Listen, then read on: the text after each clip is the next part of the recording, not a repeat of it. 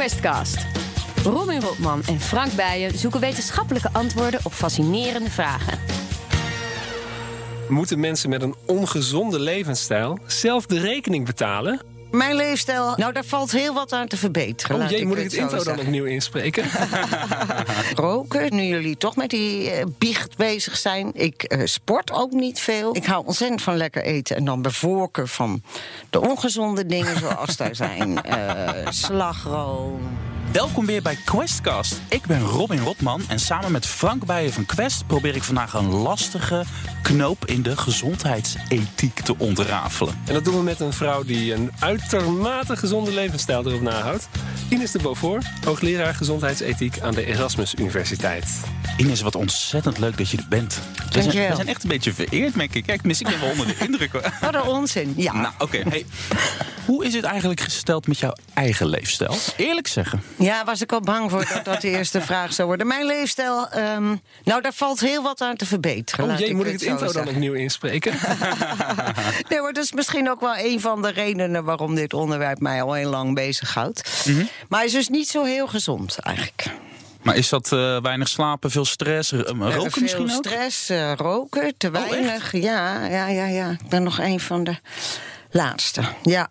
Heb je er vrede mee? Ben je enigszins besmuikt? Nee hoor, nee, nee, nee. Ik ben als elke roker vind ik het heel slecht en wil ik ophouden. En Ja. wil ik al jaren ophouden. En eh, eh, schaam je je ervoor. En, eh, maar ja, ja Een, verslaving gezondheids, is sterk. een gezondheidsethicus die ook rookt. Ja, ik vind Ja, het, ik ben er toch maar kunnen, eerlijk, eh, maar eerlijk over. Is Ja. het ethisch verantwoord tegenover jezelf? Ja, het is een beetje flauw, hè? Mm. flauw van mij, hè? Flauw eigenlijk. Eh, nou, is een, een vraag die de filosoof Kant zich wel gesteld heeft. Maar ehm, nee, natuurlijk is dat niet verantwoord. Nee. Maar ik, en dan vind ik mezelf nog tot daar aan toe. Maar eh, als je kinderen hebt, vind ik eigenlijk nog lastiger. Heb je kinderen? Ja, ik heb kinderen. Ah, oké. Ehm, en die vinden dat ook helemaal niet leuk. Gelukkig, eh, in tegenstelling tot de voorspellingen, want dat zegt iedereen altijd: dat als je rookt, dan gaan je kinderen ook roken. Roken zij niet en zijn ze juist heel erg tegen. Kijk eens aan.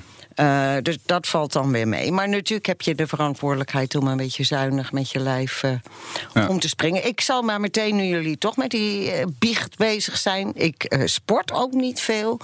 Ik hou ontzettend van lekker eten. En dan bij voorkeur van de ongezonde dingen zoals daar zijn.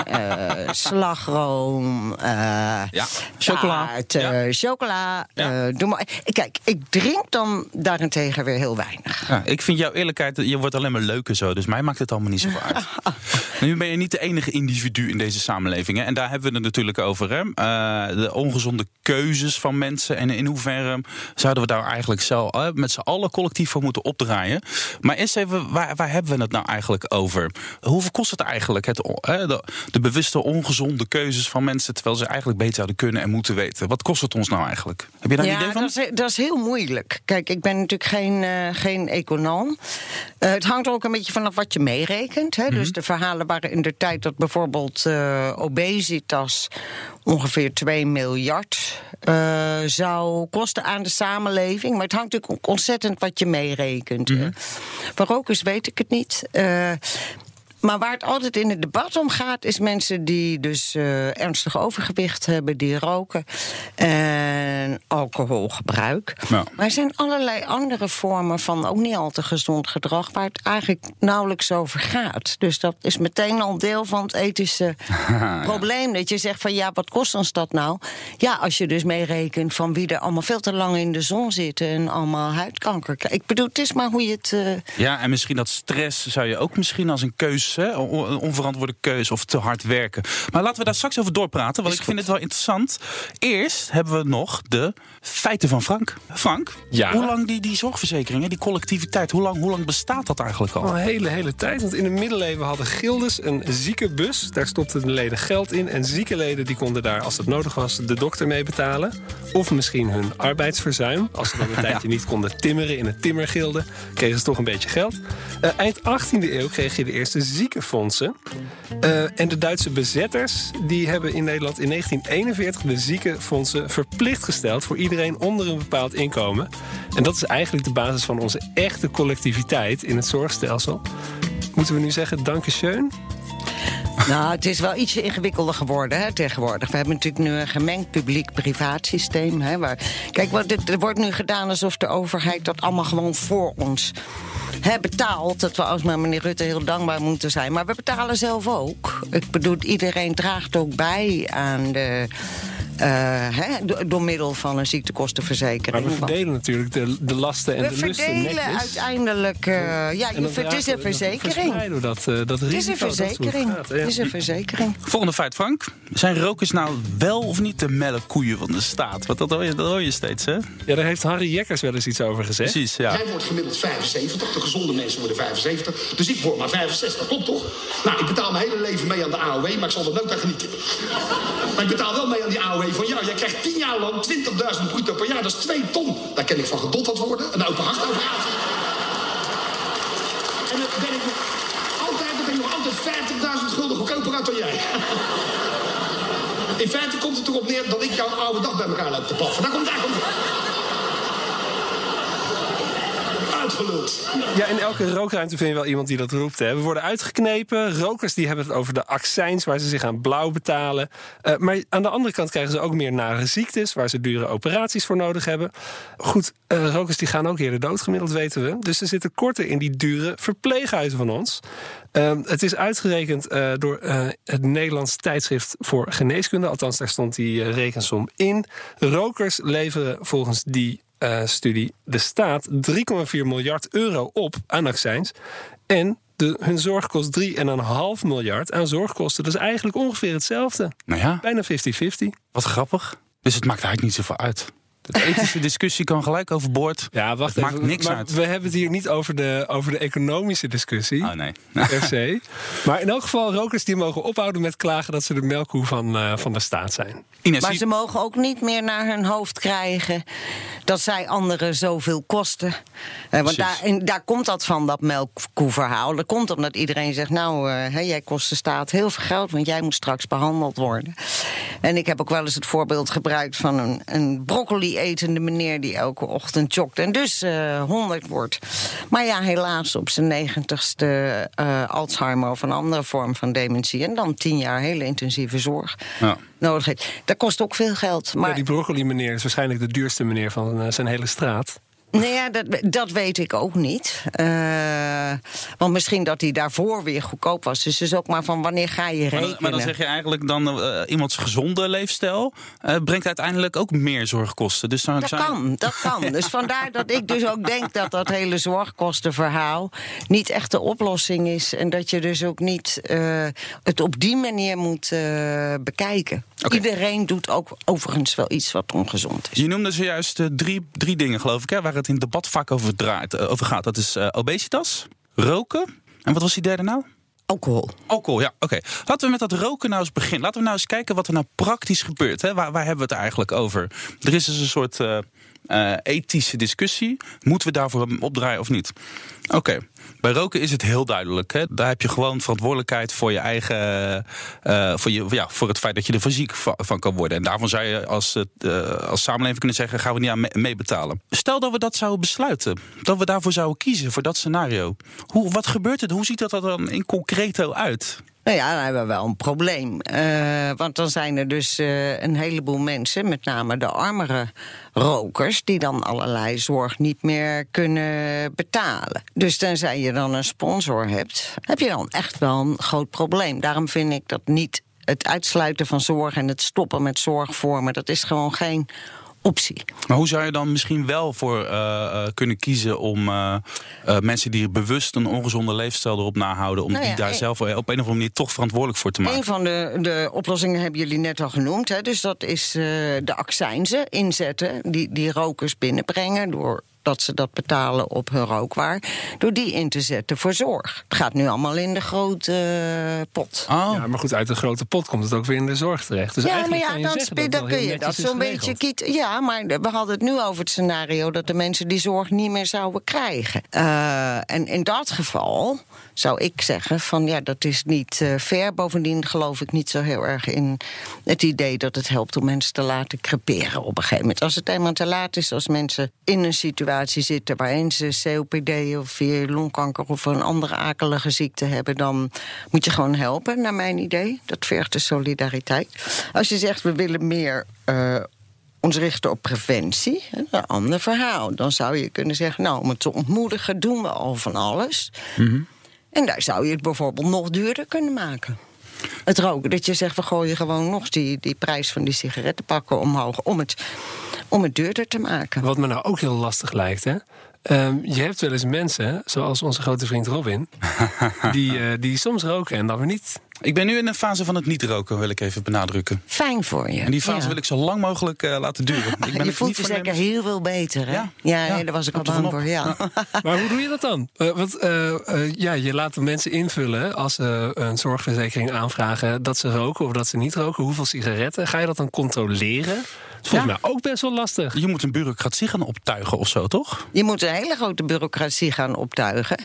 Uh, die inderdaad niet toegepast is. Dat geldt trouwens niet voor de duurder maken van de, van de sigaretten. Hè. Dat geldt alleen als je zegt we maken de zorgverzekering duurder. Uh, een levensverzekering is ook al duurder hè, als je ongezond gedrag hebt. Gaat dus eigenlijk bij levens? Want ik weet nog dat ja, toen ik een huis kocht, toen moest ik aanraden. Nou, ik rook zelf niet. En toen moest ik dat aankruisen dat ik niet rookte. Maar uh, als ik nou wel had gerookt, dan had ik wel kunnen liegen.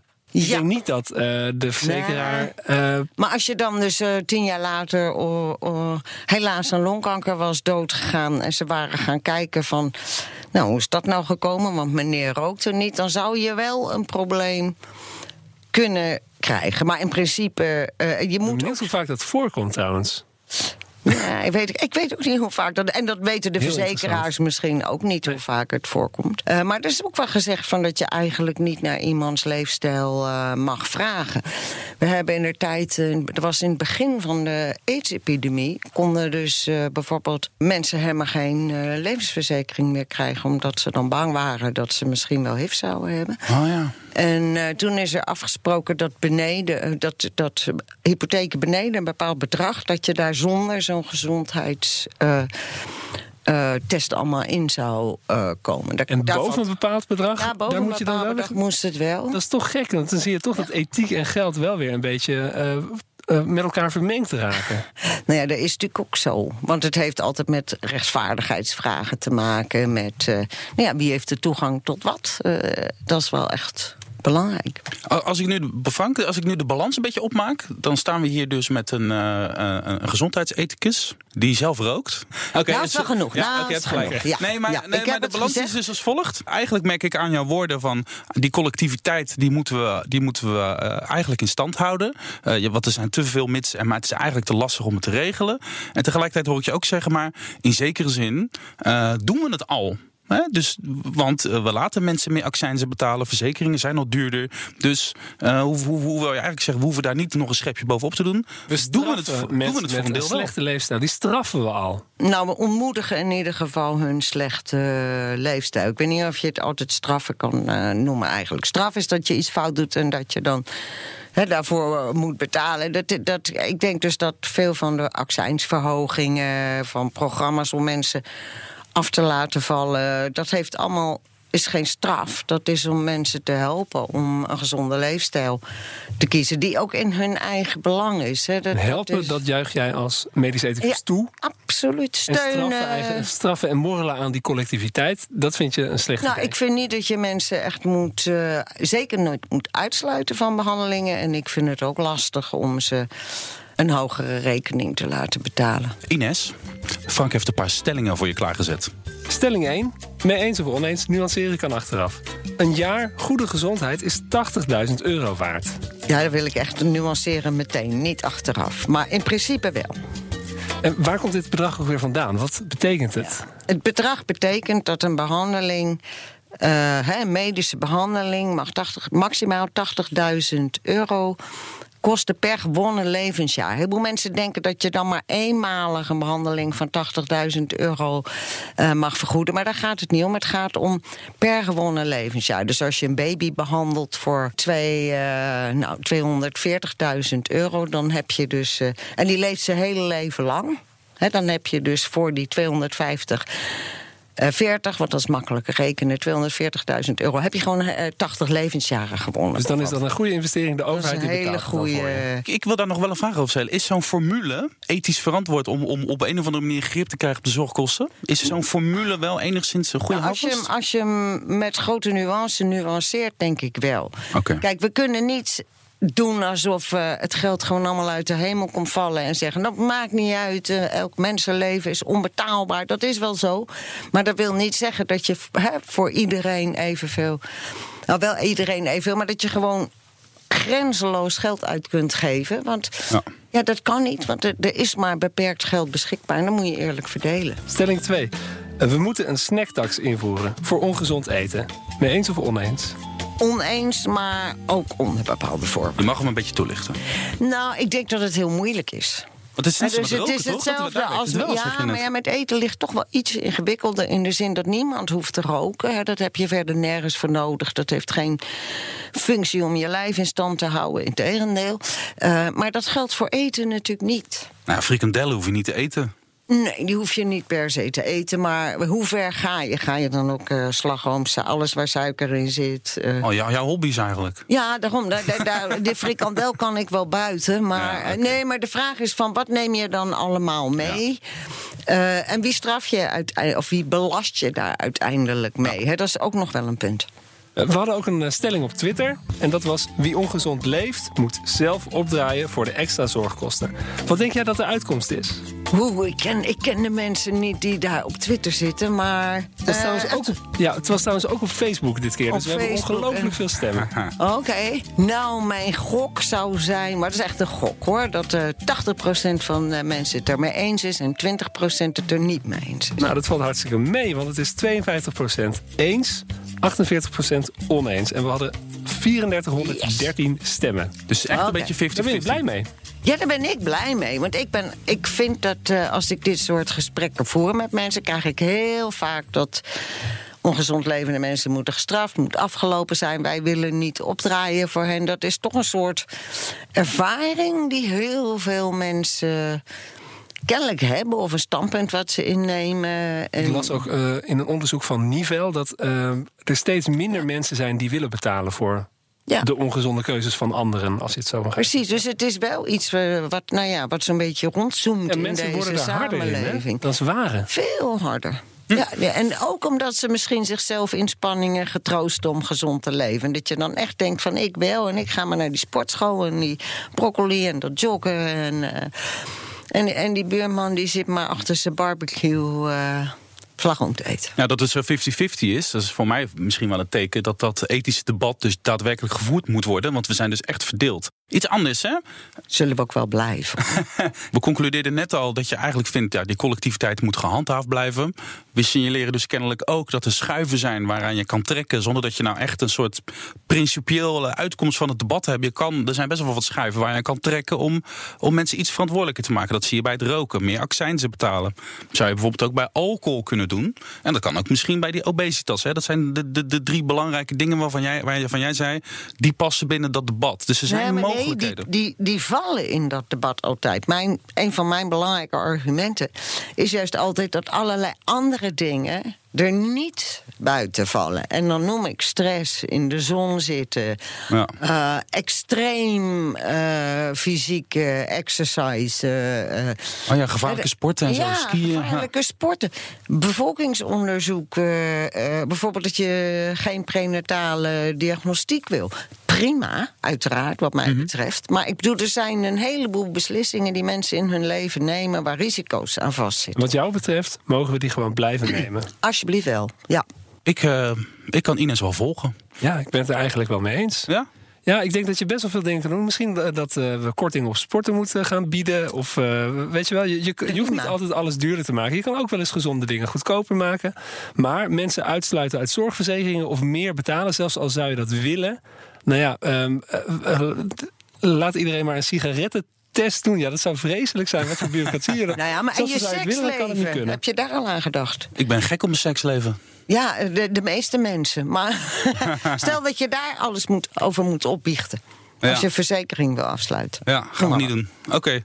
Tijd voor onze ogenschijnlijk nutteloze rubriek. Maar Nutteloze kennis bestaat niet. De dinosaurussoort Oviraptor heeft een hele merkwaardige naam. Eh, in 1924 werd het eerste en enige fossiel gevonden van dit beestje. Eh, dat is ietsje kleiner dan een mens. Hij zat op een hoop eieren en daarom kreeg hij de naam Oviraptor. Dat betekent eierdief. En toen 70 jaar later fossielen van verwante soorten werden gevonden, bleek dat de naamgevers er helemaal naast zaten. Want ook die dino-lijkjes die zaten op een berg eieren. Maar om ze uit te broeden, niet om ze op te eten. De Oviraptor is niet een eierrover, maar meer een brave broeder. Ines de Beaufort, hoogleraar gezondheidsethiek aan de Erasmus Universiteit in Rotterdam. Het was me een waar genoegen dat je hier was. En ik hoop dat we eh, over een paar maanden weer een onderwerp eh, kunnen bedenken waarom je weer gewoon lekker naar de studio kunt halen. Uh, stel nou dat jij deze podcast leuk vindt, of stel dat onze luisteraars deze podcast nou leuk vinden. Je kan ze terugluisteren, allemaal op iTunes, Spotify, bnr.nl, quest.nl. En dan gaat het over vragen als: zijn we alleen in het heelal? Worden we steeds hufteriger? Uh, wordt kanker een geneeslijke ziekte? Schuilt in ieder mens een moordenaar? Weet je, en, en dan hebben we allemaal. Oh, dat is ook wel net zo leuk als ja. uh, dat van vandaag. En ja. we hebben ook allemaal vaak hele leuke gasten. Hè? En dus er komen hele toffe antwoorden uit. Dus uh, zeg het voort, zeg het voort. En laat een review achter op iTunes, want dat is altijd goed. Dat is leuk, vinden we leuk. Ook als je het niet goed vindt, want dan leren wij weer van. Dus nou, tot de volgende keer.